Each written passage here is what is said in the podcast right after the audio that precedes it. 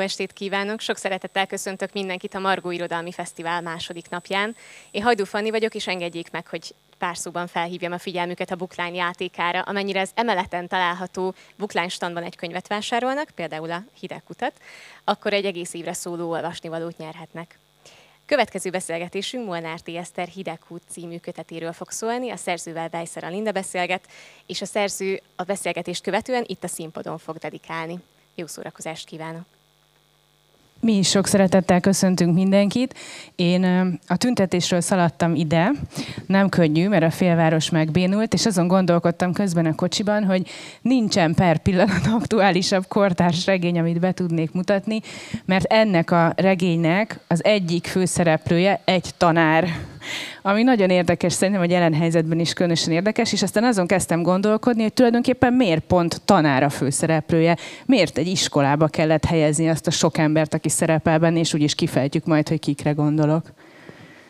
Én is szeretettel köszöntök mindenkit. Hát ez egy jó kérdés, hogy ki miért az, ami. Tehát, hogy, hogy miért lett mondta a női főszereplőm tanár. Ennek ugye vannak dramaturgiai okai. Tehát van, van, van az, a, az az egyszerű ok, hogy, hogy a, azok a fiúk, akikről, akikről történetnek az egyik szála szól, ők egy iskolába járnak, és egy, egy osztályba, és, és ennek az iskolának a, a belső életét szerettem volna kicsit jobban megmutatni. Tehát nem csak rajtuk keresztül, hanem egy, egy, egy másik szemmel is. És ez például az anya, aki, akinek szintén látjuk a gondolatait. Jobban. De engem nagyon érdekel, hogy hogy alakul ki egy helyszín. Tehát, hogy az, hogy mondjuk egy fiú csapatról is fog szólni egy regény, akkor az hogy indul a szerzői gondolkodás, hogy hol találkozhatnak ezek a fiúk? Nem tudom, találkozhatnának edzésen is, vagy hát nyilván iskolában, vagy lehetnének egy galeri, vagy mit tudom én. Szóval van egy csomó pont, ahol el tudom képzelni, hogy találkozik néhány fiatal srác hogy miért iskolában találkozik. Ez van meg előbb, hogy iskola, és arra fűzöd a többit, vagy előbb a többi van meg, és keresel hozzá egy helyszínt? Hát ennél a regénynél, ez ugye mindig, mindig regénye válogatja, de ennél a, a regénynél inkább ez úgy történt, hogy jött a, a 2020-as év, amikor nagyon sok időt töltött az ember mindentől távol, és senki sem járt iskolába, hanem, hanem mindenki a saját anyukájával tanult otthon.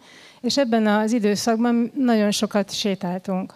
És mint hogy mi a második kerületnek a, a külső részén lakunk, ezért viszonylag sokat sétáltunk a repülőtér, vitorlázó repülőtér felé. És valahogy azok, amit akkor elkezdtem írni, az a, az a regény, meg azok, a, még amik miatt elkezdtem volna írni, a gondolatok, amikből ez a regény valahogy kivált, azok valahogy mindig ehhez a helyszínhez kötöttek. Tehát igazából maga a fájlnév lett először az, hogy hidegkút. És akkor innen, mert... Mint városrész, mint, vagy? Mint városrész, tehát mint Pest Hideghút. És akkor innen, innen következett, hogy, hogy ez egy nagyon jó lokalitás, de mint hogy én is annyira ebben a leszűkült helyben éltem, és tényleg gyakorlatilag így le lehetett így fedni azt a néhány négyzetkilométert, amit gyalog bejártunk. Valahogy a, a, a tér, amit, amit a regényben meg, meg, megírtam, az is teljesen leszűkült. És um, nyilván már nem a Covid időszak alatt fejeztem be a könyvet, de valahogy abszolút a tervezés erre a régióra szorítkozott. És valahogy innen, ugye nincs ott iskola, ahova én ezt helyszínleg tettem, ezt az iskolát, de valahogy ide képzeltem el egy olyan, egy olyan világot, ahol, ami egy kicsit privilegizált, vagyis hogy igazából nagyon privilegizált, viszont mégis nem, nem azt az oldalát látjuk, hogy, hogy itt ilyen nagyon gazdag és jól tartott gyerekek vannak, hanem inkább azt látjuk, hogy, hogy mik az ő devianciáik ezen a világon belül. Na igen, és ez is kérdésként merült föl bennem, de nyilván ezt a közélet is okozza, hogy ma, ha iskolákról beszélünk, akkor egy csomó probléma kerül elő. Ez egy magániskola, ahol játszódik a történet, Közben ez a magániskola, ahogy mondod, nem a privilegizált oldalát mutatja, hanem inkább az elhanyagoltságot, inkább a kiégést, a kedvetlenséget, hogy ebben volt szándékod egyféle kritikát megfogalmazni, mondjuk egy magánoktatási rendszer felé? Ennek egy picikét földhöz ragadtabb oka van. Nekem van tanárvégzettségem is, viszont én összesen három évet tanítottam, és ez pont egy magániskolában. Tehát az igazság, hogy ezt a, ezt a fajta iskolát jobban is ismerem, mint egy, mint egy állami rendszert, de, de azért most is valamennyire nyilván szülőként is az ember belelát az iskolák életébe, de, de az látszik, hogy ugyanaz a, ugyanaz a tanár anyag, vagy ugyanazok a tanárok vannak igazából a magánoktatásban is, mint akik, a, mint akik a, az államiban. Tehát, hogy nem, ne gondoljuk, hogy a kiégés, mondjuk a tanári kiégés az ténylegesen csak a, az állami iskolákra szorítkozik, hiszen, hiszen ugyanúgy kiégnek azok a tanárok is, akik az, a, a, az alapítványikban tanítanak. Lehet, hogy kicsit magasabb a fizetésük, de alapvetően rájuk is a legtöbb iskolában például vonatkozik a NAT, ugyanazt az anyagot kell tanítaniuk. Tehát nem hiszem, hogy, hogy hogy olyan nagyon nagy különbség van most pillanatnyilag hangulatilag a legtöbb alapítványban. És az egy általános tapasztalatod, hogy az idejáró jól szituált gyerekek magukra maradnak? Ugye ebben a könyvben minden, végül is mindenki magára marad, így vagy úgy. Van, akitől azért kérdeznek néha a szülei, de simán beveszik a hazugságot, van, akitől nem is kérdeznek a szülei, van, aki csak úgy jön megy, mint egy szellem a saját otthonában, vagy legalábbis ahogy én ezeket a karaktereket így magamban életre keltettem, szóval tulajdonképpen nagyon kevés jó mintát látok benne arra, hogy, hogy ezekkel a gyerekekkel hogy van törődve. És ez szerintem messzebbre is vezet, mert szerintem a regény arról is szól, hogy mi a törődés, mi a szeretet és mi a figyelem, és kinek mi a figyelem, de ezek a gyerekek nem kapják meg azt, amilyen elemi igény lenne. Hát maga az a, az a fiú csapat, akik, akiknek a, a történetét mondjuk a, a, abban a történetszában követjük, ők valóban nem. Én azt gondolom, hogy tehát ez nem, nem az iskola összes diákjára vonatkozik, azért vannak ott biztosan jó családok is, csak nem pont ezekben nézünk bele.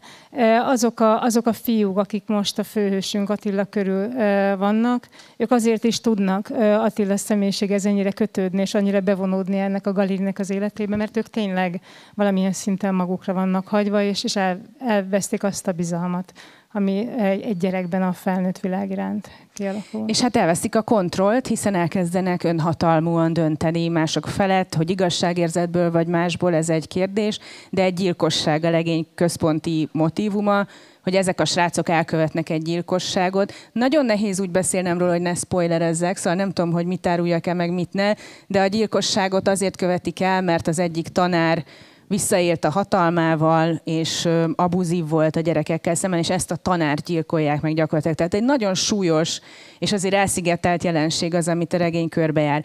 De a másik állítás az, hogy a főhős Attila ennek a fiúcsapatnak egy tagja.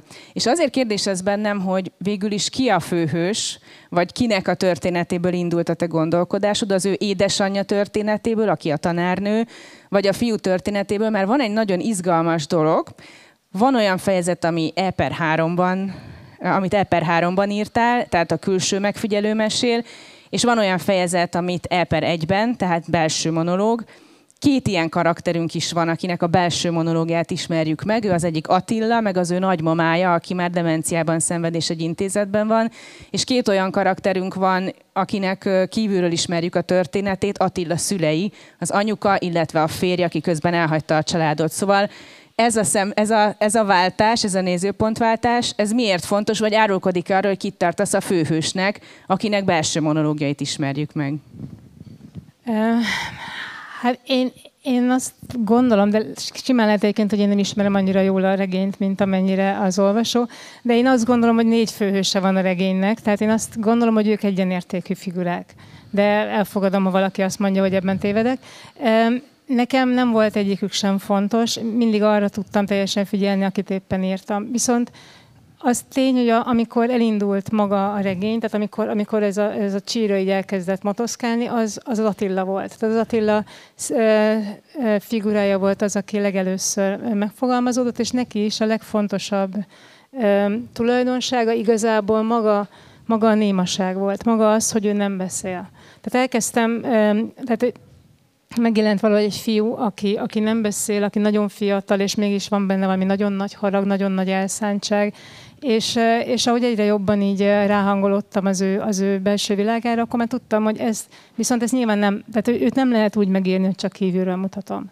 Tehát ő neki, ő neki van egy belső monológia, és az is elég hamar világos lett számomra, hogy annak ellenére, hogy ő nem beszél, vagy pont azért, mert ő nem beszél, igazából ő nagyon nagyon is szoros kapcsolatban van a nyelvvel. Tehát, hogy, hogy ő neki a gondolatai nem, nem egy, egy rosszul fogalmazó gyereknek a gondolatai, hanem, hanem ő egy nagyon, nagyon magasan, a magyar nyelvet nagyon magas szinten használni tudó fiú, akinek különböző regiszterei vannak. Tehát van, amikor, amikor elkezd gangster nyelven beszélni, a következő pillanatban verset idéz. Tehát ő, ő maga is szerintem szinte reflektál is arra, hogy most éppen ő milyen regiszterben gondolkodik, hiszen nem beszél, csak gondolkodik.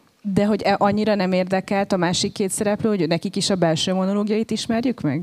Nem, őket inkább, tehát őket, azt, bocsánat, akkor tovább folytatom, tehát a nagymama még a másik, aki, aki per egyben, Őnála pedig azért, azért maradtam az Eper mert, mint mondtad, ő már egy demens figura, és úgy éreztem, hogy, hogy viszont az ő múltjára akkor tudok igazán jól rámutatni, hogyha, hogyha ő, is, ő is meg tudja mutatni azokat a, azokat a már, már őrületbe hajló gondolatokat, amikből időnként megcsillan valami, ami, ami mégis egész, mégis valami, valami maradványa a régi nagyszerűségének. Tehát a nagymama, ő egy, ő egy költő volt 20 évvel korábban, még most is költő, csak most már teljesen összekuszálódnak a fejében a, a, a sorok, és nem igazán tudná semmit sem alkotni.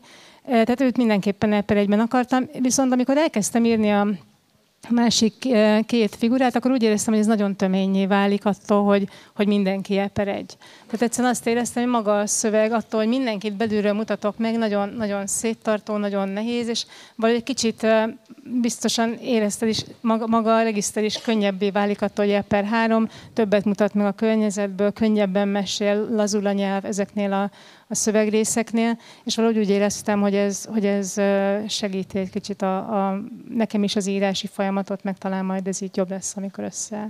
Ez technikai, technikai döntés volt, egyszerűen nem éreztem azt, hogy működik náluk az Eper egy. A harmadik állítás, hogy, a, hogy, hogy az egész regényes széthulló családról szól, és a traumákról szól, és ez is nagyon érdekes, hogy azt mondod, Attila kezdett el benned beszélni, vagyis egy fiú, aki nem beszél, ő kezdett működni, de közben egy olyan környezetet raktál köré, ami tele van traumákkal.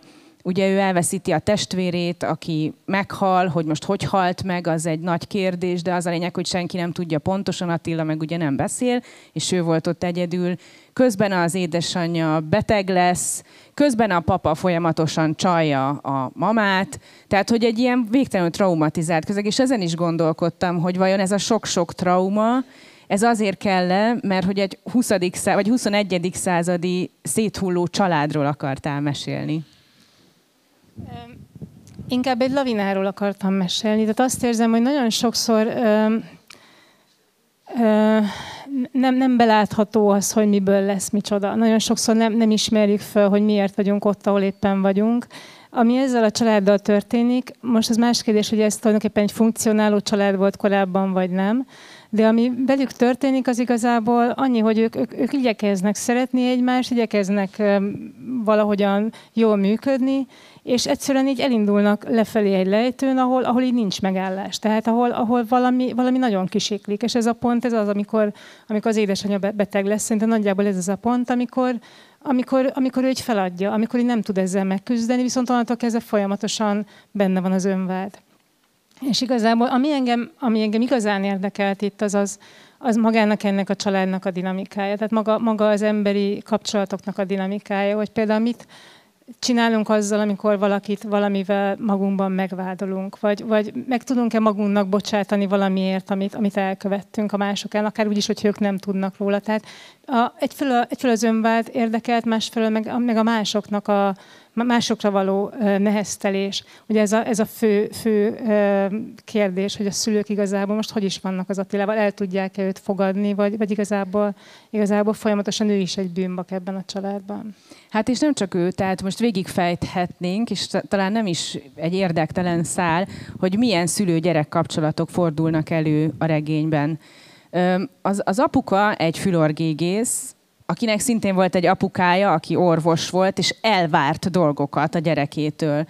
Az ő anyukája fúrja az egész házasságot, tehát itt is van egy érdekes szülői viszonyulás.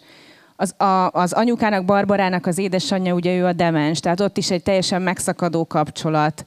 Nem tudja, hogy mit kezdjen ezzel a kapcsolattal. Néha bemegy oda az intézetbe, de csak ott hagy valamit, igazából nem látogatja meg. És akkor megyünk egyre lejjebb, akkor itt van Attila, aki ennek a két embernek a gyereke, hogy ők mennyire tudnak rá vigyázni, hogy ez is felmerült bennem, hogy ez egy nagyon fontos motivum, hogy a szülő-gyerek kapcsolatok sokfélesége és lehetséges hibái. Gyakorlatilag a hibák tárháza van felsorakoztatva a regény, hogy hol mindenhol ronthatja el egy szülő, vagy nem? E, igen, és egyébként mi nem is beszéltünk arról a kapcsolatról, ami mondjuk a, a, a lány és az anyja közötti kapcsolat, ami meg, ami meg ugye egy túlszeretés, vagy egy túlféltés, egy túl, túlságos odafigyelés.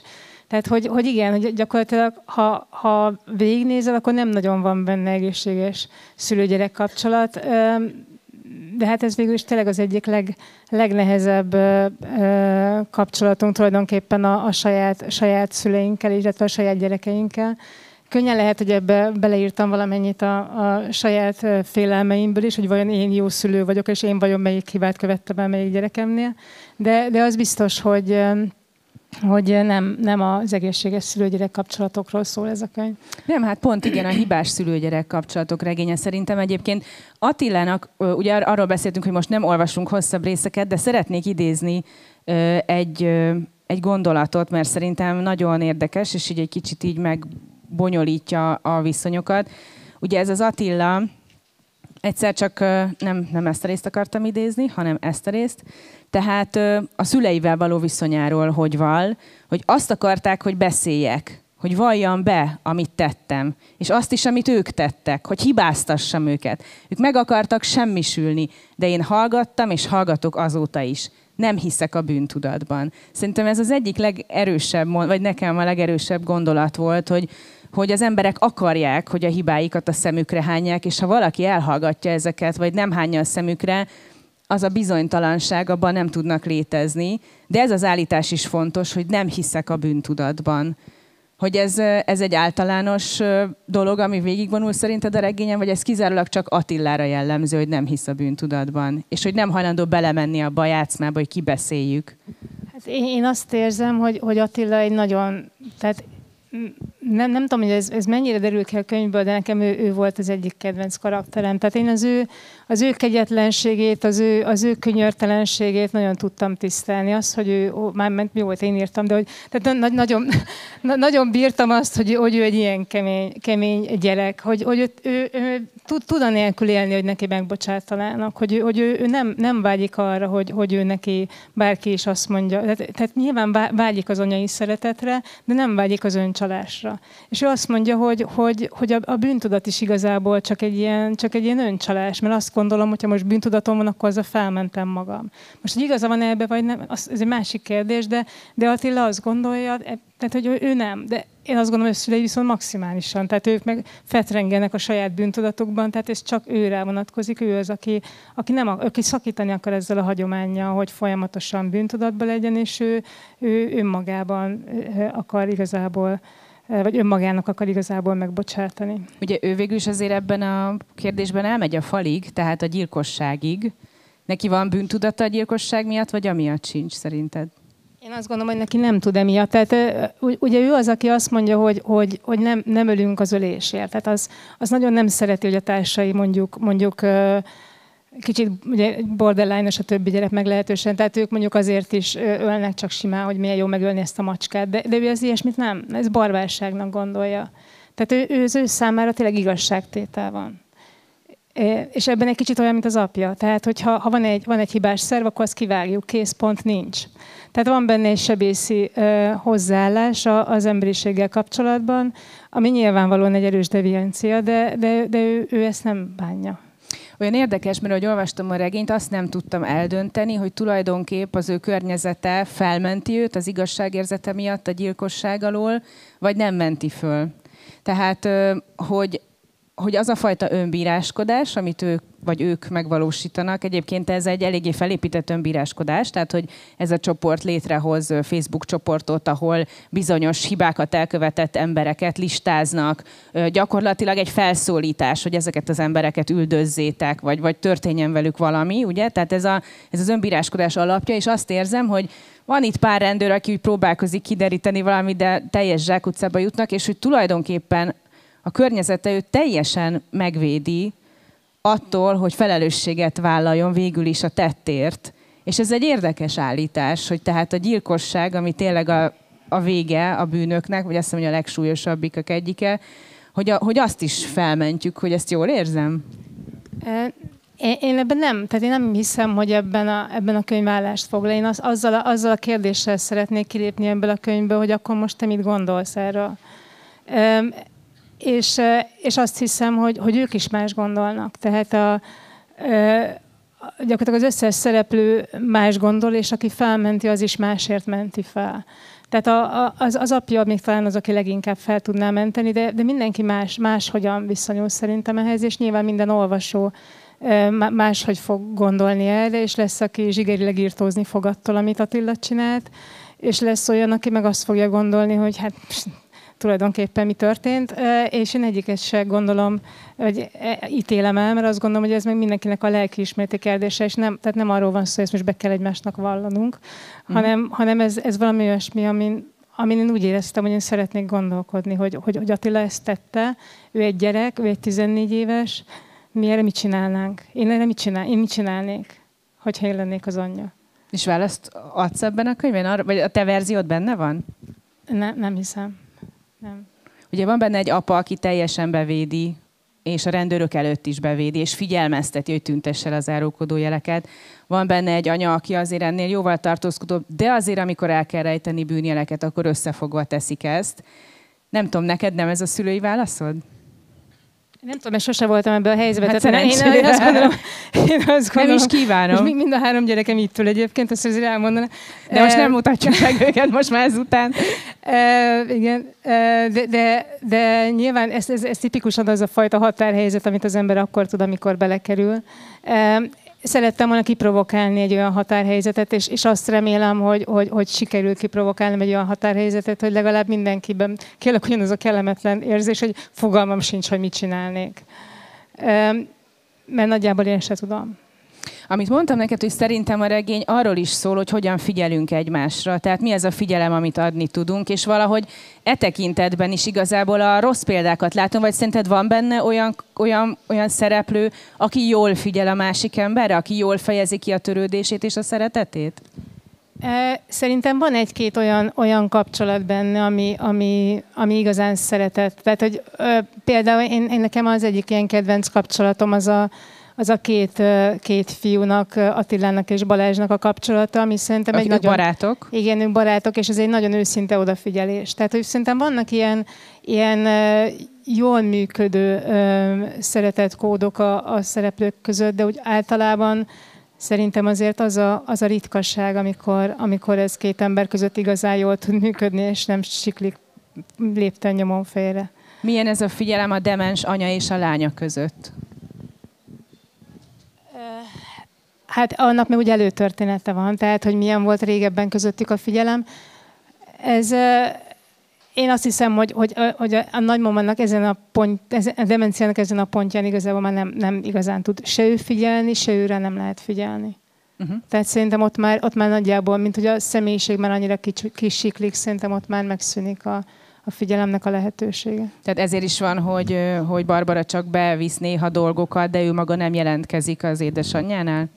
Igen, igen, igen. Tehát ez egy borzasztó frusztráló dolog, amikor igazából már csak egy személyiségnek a, a héját látja. Tehát már csak, már csak valami emlék van, de maga a személy, akit szeretett, az már nincs ott. Milyen a figyelem a házas pár a két tagja között? Az az érdekes, hogy ez a férj, aki megcsalja, végül is elhagyja, egy új kapcsolatba kezd, de az is benne van a regényben, hogy viszont fizeti a ház részleteit, ahhoz ragaszkodik, tehát, hogy valamiféle törődést ezzel nyilván kifejez, de hát nem egy ilyen érzelmi töltetőt. Szóval az ő kapcsolatukban a figyelem az jobb volt, mielőtt a dráma történt a te fejedben, és csak azután romlottál, vagy sose volt igazi?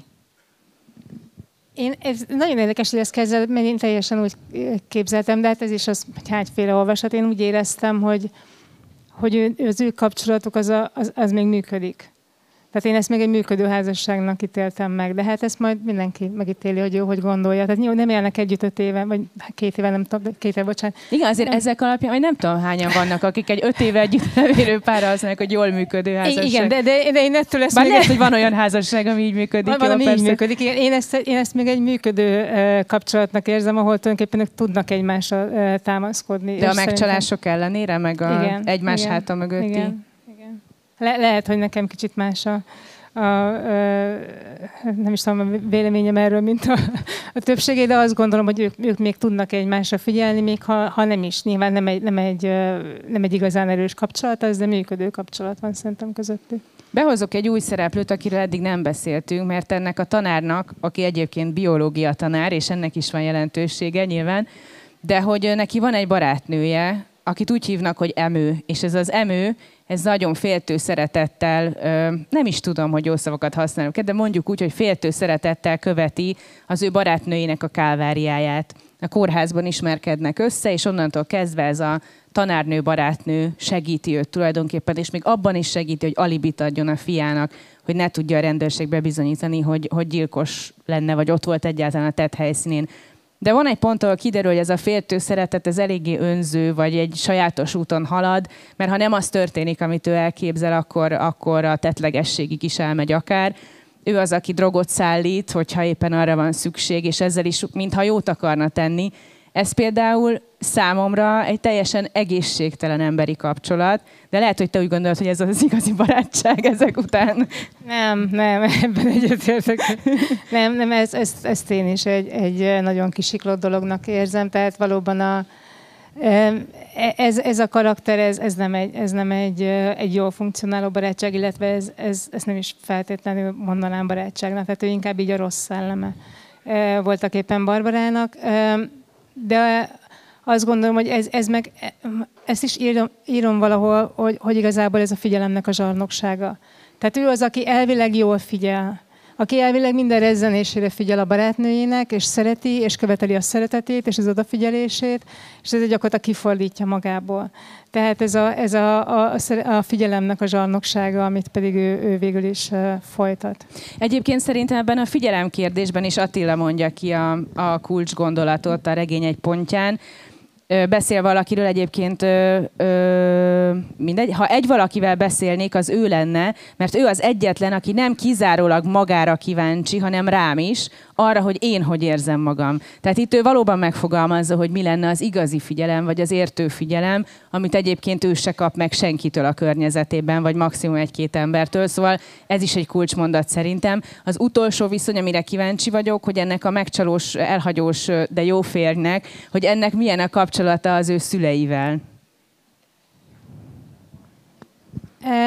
Ez érdekes, én, én, én úgy érzem, hogy ő, ő, nem, ő még nem egy teljesen felnőtt karakter, tehát ő még, ő még, még valószínűleg még, még érhetne. A férj? Uh, igen, igen. De hát még a szülői kapcsolat is egy nagyon élő kapcsolat, mondanám inkább. Olyan érdekes, mert egy klasszikus anyós karakter, aki, aki nagyon fúrja a menyét, és nem tudom, szóval kergeti bele a fiát egy új kapcsolatba. De hát ugye ez is érdekes dolog, mert mondtad, hogy hogy a gyilkosságért ugye a felelősséget kell levállalni, vagy az igazságérzet az ezt felülírja. Hogy tulajdonképpen van egy olyan érzésem is, mint hogyha a regényben úgy igazán senki nem vállalná a felelősséget a hibáiért, a bűneiért. Hát vagy pedig túlságosan, vagy pedig belebetegszik és belepusztul. Tehát, hogy azért az is megjelenik, hogy, hogy, hogy folyamatos önvádban élek, és az elől menekülök. Tehát az, az, én azt érzem, gyakorlatilag szülőnek lenni, az nem tudom, hogy erről kinek mi a véleménye, de egy folyamatos önváddal jár. Tehát ez ugye ott kezdődik, hogy most jól szoptattam, vagy nem szoptattam. Jó, most akkor elég hosszú ideig, nem tudom, hordtam a hordozó kendőbe, vagy túl korán letettem, most akkor hogy is volt ez a, a, a, a adottam a kezébe a telefont, vagy nem, vagy akkor most járt óvodába, vagy, és akkor egészen odáig, hogy, hogy nem tudom, nem járt elég külön órára a gyerekem, és ezért van lelki, folyamatos lelkiismeret fordulás igazából a szülői lét. Persze emellett rengeteg örömet is ad, de állandóan ott van az emberben az a kis, kis ördög, hogy mindig kérdezem magam, hogy jól csináltam. És, és hát ugye nagyon sokszor van, az, van bennünk a félelem, hogy nem, biztosan valamit elrontottam, és akkor most azért van az, hogy nem tudom, történelemből megint kettest hozott. És, és ez, a, ez az önvád, ez igazából ez néha el tud uralkodni. Tehát ebből, ebből lehet egy olyan, egy olyan túl, túl burjánzó anya, aki, aki mondjuk folyamatosan, még felnőtt korában is uralkodni akar a kisfia fölött, de lehet egy olyan anya is, aki, aki annyira kiábrándult magából, mint anyába, hogy rá se néz.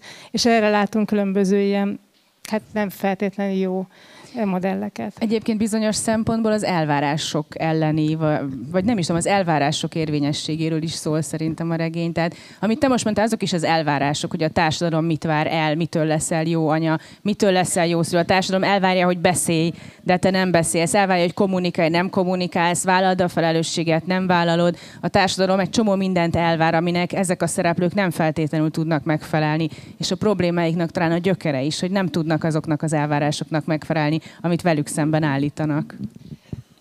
Most nem tudom, hogy ehhez kapcsolódik-e, de, de arra szeretnék utalni, hogy, hogy a, a regénynek nem véletlenül választhatom motójául a Tennyson Krakenjének a, a, egy, egy részletét. Tehát azt érzem, hogy ez, vagy azt éreztem már akkor, amikor, amikor, el, amikor írtam ezt az egész, uh, még, még gyakorlatilag csirájában a regényt, akkor azt éreztem, hogy, hogy a Kraken az, az valahol, valahol Nekem Attillát testesítette meg, azt a, azt a fiút, aki, akiről mindenféléket gondolnak az emberek, akik fönt vannak, és, és ment a víz fölött, mert Kraken ugye egy vízi szörny.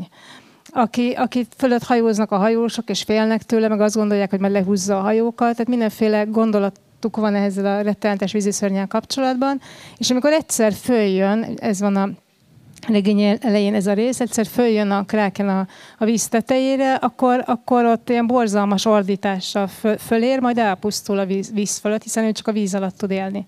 És szerintem egy kicsit ez, ez, ez az elvárásokkal, de mindenfélét gondolnak arról a gyerekről, aki például nem beszél, vagy arról a gyerekről, akit nem ismernek meg.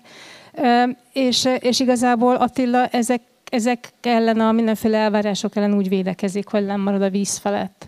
És addig jó neki, ameddig lent van. Uh-huh. Ugye van egy szereplő, a kislány, akit elég hamar elveszítünk, de azért mégse teljesen. Szóval ő egy elkényeztetett kislány volt, amíg élt? Hát ezt egy kicsit nyitva vagyom. Tehát én azt gondolom, hogy, hogy ő, ő hozzá sok, sok kulcsot adtam, és ez, ez megint egy olyan dolog, hogy ezt, ezt, ezt el lehet dönteni, hogy ő vajon még, még benne van a, a normálisban, vagy ő már igazából kívül van azon. Én azt hiszem, hogy a kislány figurája nagyon sok, sok ö, ö, analógiát megmozgatták el a regényen belül is, tehát ő sok családtagjára hasonlít ebben vagy abban. De az tény, hogy el is volt kényeztetve. Hogy csak az volt-e, azt szerintem ma, ma, majd, majd kiderül, hogyha, hogyha olvassátok.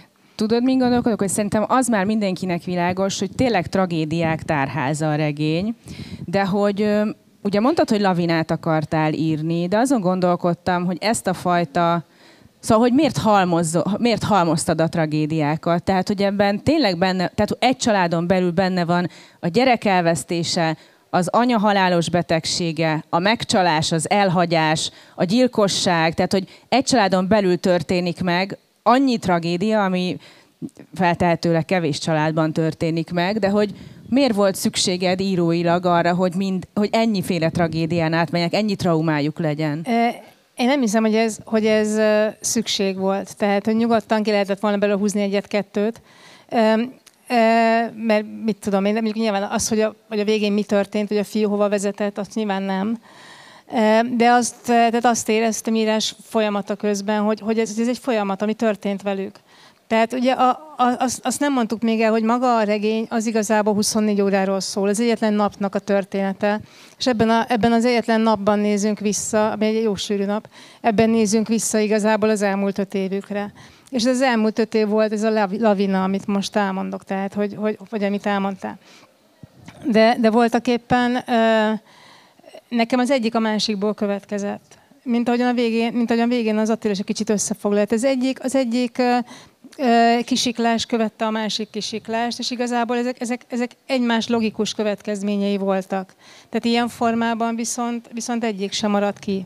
Tehát nyilván van, van, egy, olyan, van egy olyan esemény, ami, ami önmagában álló és szomorú, és elgyászoljuk, de hogyha ennek az eseménynek később logikus következménye van, akkor, akkor az is hozzátartozik magához a, a történetünkhöz. Tehát számomra ezek a történések, amik velük történtek, és hát remélem, hogy, hogy, hogy az olvasó számára is ezek igazából logikus, logikus következményei egymásnak. Azért is kérdezem, mert nem először írsz traumákról. Tehát, hogy a traumákat hogy dolgozzuk föl.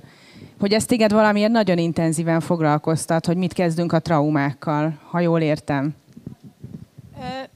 Igen, de hogyha azt nézed, mondjuk a, a, a, a korábbi könyvekben, mondjuk a Terészben például, itt inkább egy, egy nagyon régen történt dolognak a, a későbbi utóéletéről van szó. Tehát ott igazából aktívan magában a könyvben nem történik ilyen jellegű dráma. Hogyha ha mondjuk, nem tudom, az ifjúsági regényre nézünk, a stand ott is igazából tulajdonképpen a jelenben nem történik ilyesmi. A, a, a hidegkútban azért is erősödik fel az egész, mert van egy crescendo. Tehát itt, itt ténylegesen történik egy folyamatos felerősödés, amíg eljutunk addig az eseményig, ami már maga a botrány. Tehát, hogy, hogy igazából még, még, még, még, még bírjuk, és akkor hirtelen valamitől szét, szétpukkan. Tehát itt tényleg eljutottunk egy ilyen, egy ilyen um, csúcsig, igazából egy negatív csúcsig mondjuk. Amikor írsz így egy családról, és nyilván a szereplők benned élnek, meg közel kerülnek hozzád, akkor elképzeled azt, hogy öt év múlva mi lesz velük? Hát ezt a végén el kell képzelni, de ezt nem fogom neked elmondani. Miért? Mert nem szeretném, mert tényleg hát ez azért viszonylag nyitva van hagyva a vége, tehát ezt el is döntheted. Nagyon nyitva van hagyva a vége. Hát ugye vége lett a napnak, tehát hogy Um, igen, az utolsó cselekmény 23.55-kor igen, történik. sajnos nem tudtam tovább írni, mert, mert 24 órás a nap, úgyhogy ezt mindenki... De lesz kell... második nap is Nem, akkor? nem lesz második. nem, um, E, tehát ugye nem fogom elmondani, mi lesz a év múlva, de, de én, én nagyjából el tudom képzelni, hogy, hogy, hogy ők me, merre mennek. De így mozogtak benned, vagy így, ugye azt mondod, minden logikusan következik egyik Igen. a másikból, akkor csak annyit mondj, hogy az ő sorsuk egyre rosszabb és egyre traumatikusabb pontokon megy keresztül a te fejedben, vagy azt gondolod, hogy ez az út, ez a lavina, ez egyszer csak meg tud állni, nem tudom, a lavina is egyszer csak megáll végül ez, is az ezt alján. elmondom, akkor már, akkor már elmondtam, hogy én, én mit gondolok, hogy mi történik a végén, és tényleg úgy szerettem volna nyitva hagyni, hogy mindenki gondolja el maga, hogy most ami borzalmasan rossz fog következni, vagy valami megtisztulás fog következni. Úgyhogy én nem szeretnék állásfoglalni, hogy ezt lehessen eldönteni magának az olvasónak. Mert azt gondolom, hogy tényleg mind a kettő felé, felé van út, és tényleg azt szeretném, hogyha, hogyha ezen el lehetne gondolkodni, hogy vajon, vajon mely, melyik irányba lehet indulni innen. Van két kedvenc fejezetem, szerintem egy picit extrémek, és azért is szeretem őket. Az egyik az, amikor rengeteg latin ö, madárnév, és nem csak madárnevet lehet megismerni. Nyilván kiszótároztam az összeset, van benne cinke, meg szajkó, de az egyszerű házi macska is latinul jelenik meg. Szóval ez, ez például a te biológiai kötődésednek az egyik, szóval hogy kell, benne, kell, hogy legyen benne egy ilyen biológiai szál? E, nem, nem, itt tehát nem szoktam általában latin nevekkel megszórni a, a, az De van egy fejezet, ami full tele van. Igen, e, vagy hát egy, egy rész, amit Attila mond. E, igazából itt arról van szó, hogy, hogy Attilának egy, egy visszaemlékezésében jelennek meg ezek a madárnevek, és ő mondja azt, hogy, hogy emlékszik ezekre a madárnevekre mind, amiket azért tanult meg, mert, mert az anyjával madarászott. És és még a mai napig emlékszik rájuk, és hát az Attilának nagyon fontos az anyukája. És megjegyzi ezeket a, ezeket a, a latin neveket, és ezekre a mai napig, ezeket a mai napig vissza tudja hívni, és egy, egy, egy történet elmesélése során az összes állatot a latin névvel fogja illetni, nem is csak a, a madarakat, hanem mondjuk a mókust is. É, tehát neki, neki tényleg ez, ez igazából az anyukájával való kapcsolata miatt fontos, és nem pedig azért, mert a szerzőnek fontos a latin név, mert azt gondolom, hogy, hogy ez inkább Attiláról mond el valamit, nem feltétlenül rólam. Ezt lehet, hogy akkor is beleírtam, hogyha nem biológus lennék, eh, hanem mondjuk, nem tudom, környezetmérnök, de most ennél messzebb nem menjünk, de, de eh, viszont ehhez kellett az, hogy, hogy, hogy a főhős eh, mármint, hogy Barbara nőfős, az anyuka, ő viszont biológia tanár. Tehát, hogy ő, ő neki van biológiai tudása, és ezért a fiúnak is lesz, mert ezt megszerzi tőle. Egyébként azt csináltam, hogy te immunológus vagy, ugye? Igen, végzett, hát a, a, igen, a phd szerint. Hogy annak ellenálltál, hogy ilyen, nem tudom, immunológiai szakkifejezések szerepeljenek a könyvben. De még bármi előfordulhat, még fogok könyveket írni, úgyhogy fél. Meg hát mondtad is, hogy a Covid alatt erre sokat sétáltatok, az meg aztán végképp összeköthető immunológiai kérdésekkel, szóval ezt csodáltam, hogy ennek ellen tudtál állni. A másik, a másik kedvencem az a demens mamának az egyik monológia, amiben gyébetűs szavakat sorol, gyerek, gyér, nem tudom, nem tudom felsorolni, de csodálatos rész. Van idők, hogy ebből olvassa? Van. Jól van. Akkor, akkor ezt megkeresem, mert ezt én is szeretem. Hát a nagymamának vannak ilyen kis kattanásai, és az egyik tényleg ez, hogy, hogy hát gyakorlatilag minden megszólásában egy kicsit, kicsit más, hogyan, más regiszterben fog beszélni. Felolvastam az egészet, van annyi idő, nem tudom hány Ő, Szerintem még igen, igen. Jó, akkor bocsi. Úgy emlékszem, volt egy lányom, aki meghalt, vagy én haltam meg, már nem is tudom, de valaki meghalt, ebben biztos vagyok, és ha meghalt, előtte meg is született. Én érett barack lehettem 20 évesen, okos homlokomon gyémántok, gyöngyök és cseppek ragyogtak, és bár a Parnassuson egy tucatnyi sílift jár, és a piros pályák egészen finomak, a tanárom mégis inkább az én combjaim közé vágyott. Még túl fiatal voltam az anyasághoz, bíró úr, a vádlott még túl fiatal volt.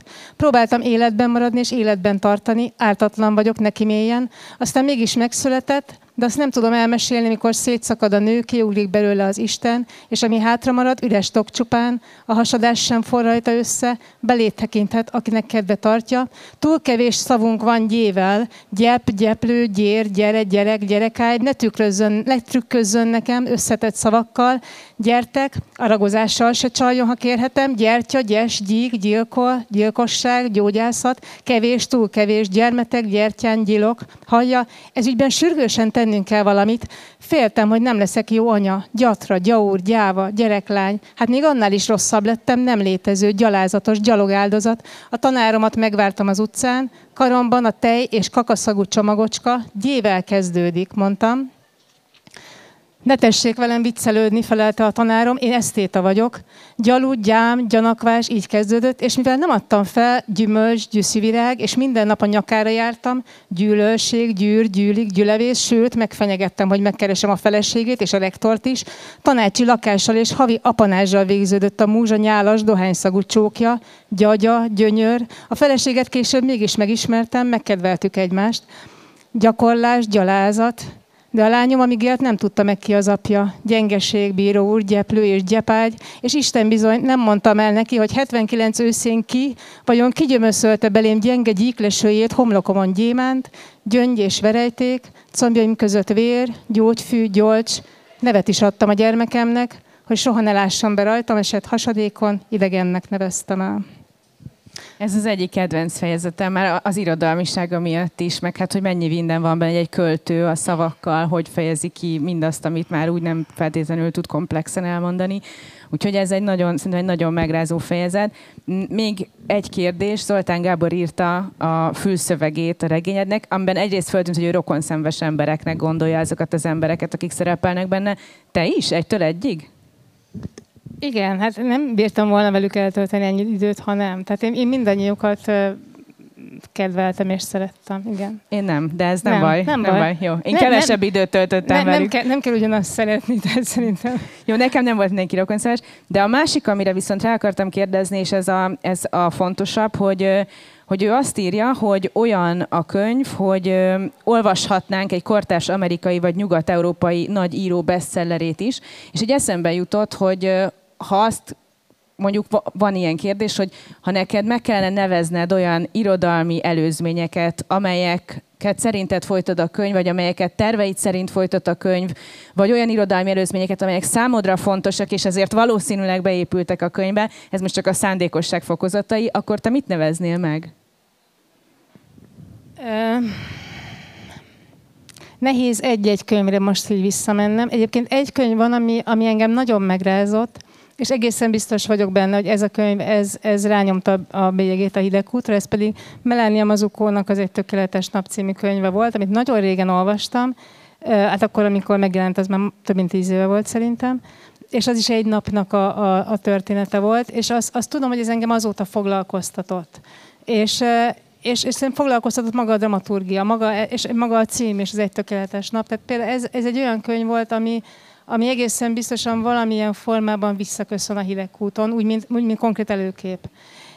Egyébként engem, engem nagyon jól érintett az, amit, amit Gábor írt, és, és méghozzá azért, mert tényleg azt éreztem, vagy azt érzem ezzel a könyvvel kapcsolatban, hogy, hogy talán, talán egy picit idegen, már abból az értelemből, hogy, hogy, hogy maga a kérdésfeltevés és maga, maga a formája az nem, az tényleg nem, nem feltétlenül magyar előképekkel bír, és, és szerintem ez az, amit, a, amit, amit Gábor megérzett, amikor, amikor ezt a, ezt a, a, a fülszöveget írta.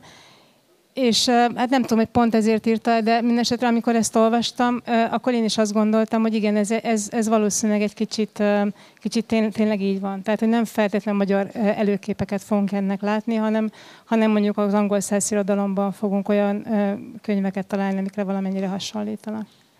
Nagyon szépen köszönöm, hogy beszélgettünk, és Én most köszönöm. Dedikálj itt a színpadon, és mindenkit bátorítunk, hogy aki dedikáltatna, az majd fáradjon ide. Gratulálok, és hát akkor én elképzelem magamnak, hogy hogy folytatódik, mert ezek szerint nem fogod soha megírni. Nem fogom megírni, és nem fogom megmondani, úgyhogy sajnos ez kénytelen vagy Szimpatikus válasz, köszönöm szépen.